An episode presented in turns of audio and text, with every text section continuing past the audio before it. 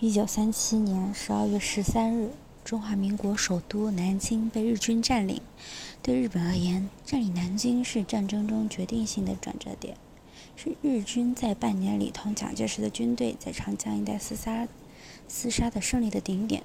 而对中国军队而言，拥有的上海保卫战最终失败，最优秀的部队也伤亡惨重，而南京的沦陷则是一次惨惨痛的，或许是致命的失败。现在看来，我们还可以把南京当作另一种类型的转折点。南京古老的城墙里发生的一切，极大地激发了中国人民收复京南京、赶走侵略者的决心。中国政府撤退并重组，最最终在这场于1945年结束的战争中击败了日本。在其问八年中，在期间八年中。日本占领着南京，并建立了一个由中国人中中国人的投降分子组成的政府，但这个政府从不具可信性和合法性，它也从未能使中国投降。从更大的范围来说，南京的暴行使公众舆论以一种前所未有的方式反对日本。今天，在几代人都受到日本所犯罪行极其失败的教育的中国。日本如何赎罪是一个问题。六十年过去了，南京无缘无故仍然影响着中日关系，确实如此。日本人对中国首都的洗劫是一次骇人听闻的恐怖事件，大批处决处决战俘以及屠杀奸淫数十万平民，这一切违背了所有的战争原则。至今仍令人瞠目结舌的是，这是公开的活动，是有预谋的残暴行为。国际人士亲眼目睹了这几这次屠杀，但他们试图阻止阻止日本人的努力却是徒劳的。南京的暴行也并不是军队纪律纪律暂时的松懈所致，因为屠杀持续达七个星期之久。本书本书所讲述的，就是爱丽丝张张纯如。对南京的悲剧首次用英语进行全全面的进行的全面研究，是一个震撼的恐震撼人心的恐怖故事。我们也许永远无法准确了解究竟是什么促使日本的指挥官和军队做出如此残忍的暴行，但对日军的所作所为，张小姐此书比以往的任何记录都更为详细。在本书中，他下用了大量的原始资料。包括来自当时第三国目击者的无可辩驳、无可辩驳的指证，外国传教士和商人，在日本人进入毫无战、毫无防备的南京城时，他们就留在城里。张小姐发官发表的其中一份这样的资料，是一份日记，实际上是一份小型档案。干嘛？我在姿势。干嘛？你要干嘛？这个什么？嗯，这个约翰拉贝的日记。拉贝是一名德国商人，德国国家社会主义工人党人。在南京大屠杀时期间，他领导他领导着一个保护南京民众的国际行动。通过拉贝的眼睛，我们可以看到南京居民在手无寸铁的情形下，对日本屠日本人屠杀那种畏惧而又勇敢。通过张小姐的叙述，我们深为钦佩。在南京城被点燃、百姓被屠杀之际，在医院被关闭、城市所被装满哀嚎变成之时，拉贝和那些试图改变现状的人们的勇气。我们也读到那些知道了在南京发生一切的日本人，也为此感到羞愧。过去，南京的暴行在西方几乎被人们所忘记，所以本书问世尤显重要。张小姐把它称作“被遗忘的大屠杀”，将二战期间在欧洲和亚洲发生的对数百万无辜者的屠杀联系在一起。事实上，日本和纳粹德国后来成为盟国，却并不是很好的盟友。但是南京发生的一切，希特勒肯定没有想到，使他们成为精神上的帮凶。残暴的侵略者和最终被称作对抗人性的罪行的作者奥登，曾目睹了中国发生的这场战争。他把欧洲和亚洲发生的一切更早的联系在一起。现在那里的生命已是灾难。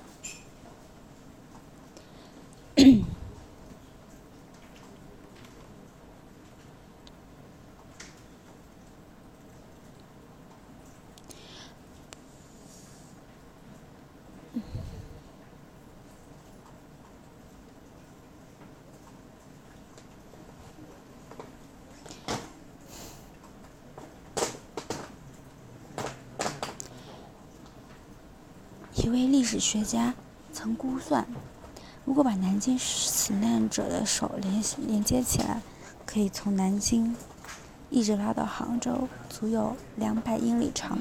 他们的血总重可达一千二百吨，他们的尸体可以装满两千五百节火车车厢。仅从死死难者的数字看，南京的暴行超越了历史上许多残最残暴的屠杀。罗马人在迦太基屠杀了十五万人，天主教军队在西班牙宗教法庭大开杀戒，还还有铁木尔。他于一三九八年在德里处死了十万名囚犯，并在一千四百年和一四零一年在叙利亚修建了两个头骨塔。但相比之下，日本人则大大超过之。的确，即使与历史上最具破坏性的战争相比，南京的暴行也足以代表最可怕的种种族灭绝的行为。为更好地想象这个比较值，我们还必须了解其他一些统计数字。南京的死难者总数，仅仅是中国的一个城市，就超过了一些欧洲国家在整个战争中的平民死亡总数。英国平民死亡总数是六万一千，法国为十万八千，比利时是十十万一千，荷兰是二十四万两千。有人把飞机轰炸当作大规模破坏中最可怕的武器，但即使是历史上最猛烈的空袭，也比不上南京的屠杀。英国人轰炸德里，啊，德累斯顿，引起了一场大火。当时国际上接收的死亡数字为二十二万五千人，但更客观的统计为六万人，另至少有三万人受伤。南京遇难的人数则要多得多。确实，不管是用最保守的数字二十六万，还是用最高的三十五万，南京的死难人数比美军轰炸东京所造成的伤亡人数八万到十二万人死亡要多得多，甚至比在广岛和长崎两次爆炸原子弹造成的死死亡人数的总和还要多。看到这些，怎不令人震惊？我们不仅应当记住南京暴行中的死亡人数。还应该记住他们被残忍杀害的残忍手段。中国的男人在日军的刺刀刺刀训练和砍头比赛中被当成活靶子。我靠！估计有两万到八万人中国妇女遭到强暴。一些日本兵在强奸了妇女之后，剖开她们的肚子，切切掉她们的乳房，把她们活活的钉在墙上，还当着家人的面。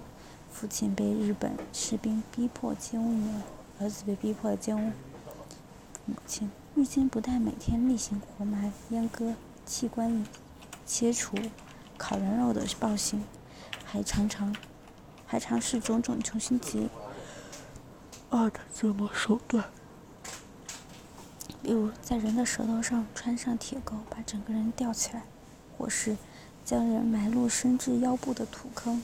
再看着他们被德国牧羊犬撕碎，此情此景实在是令人惨不忍睹。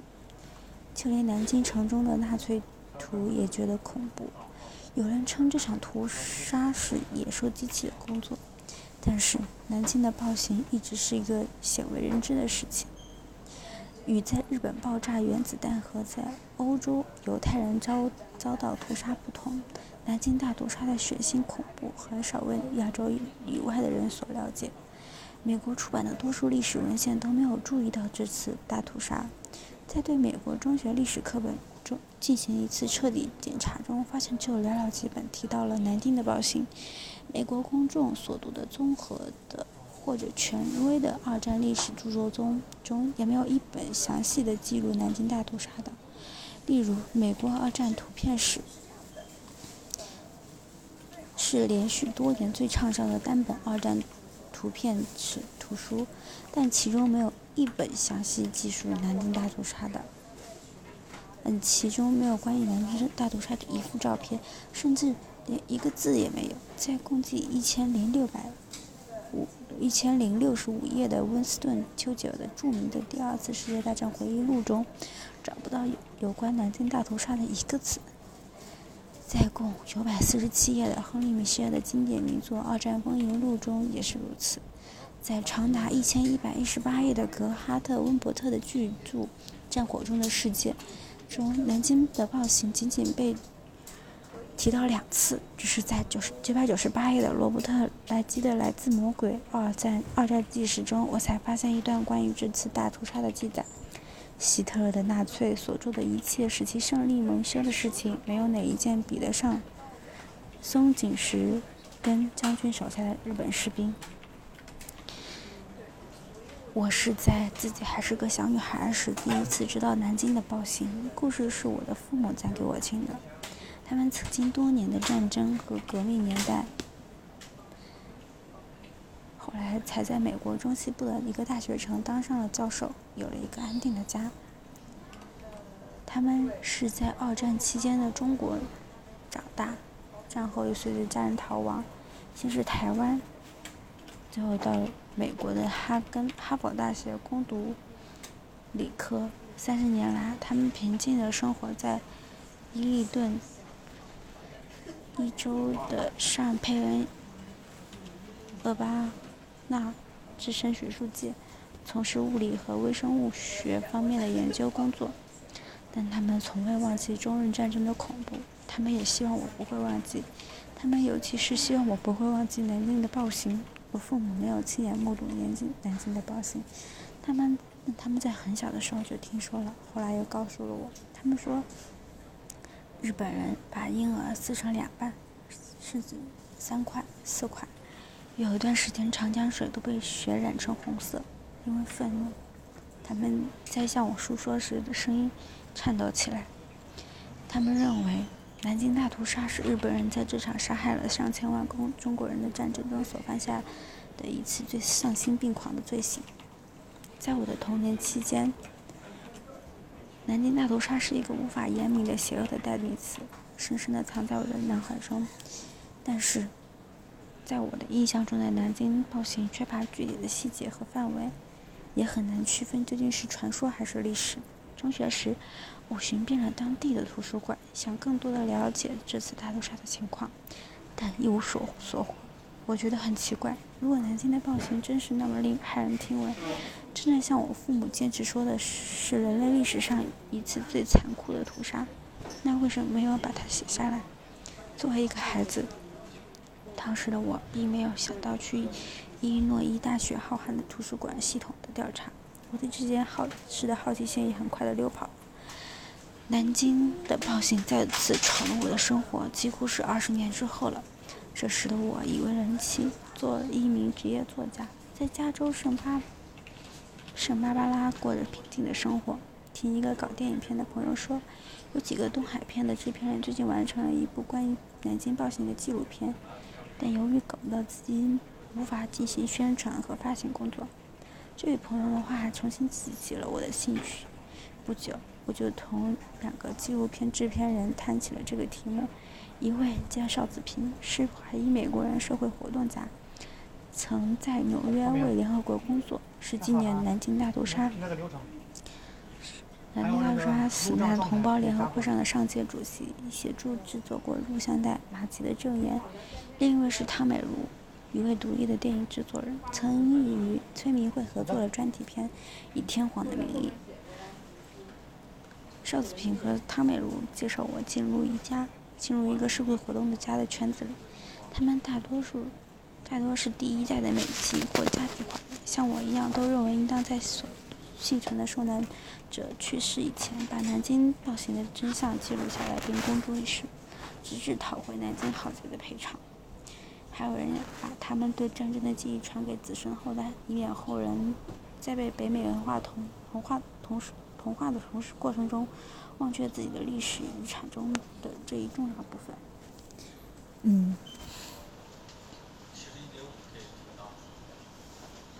嗯。唉。嗯。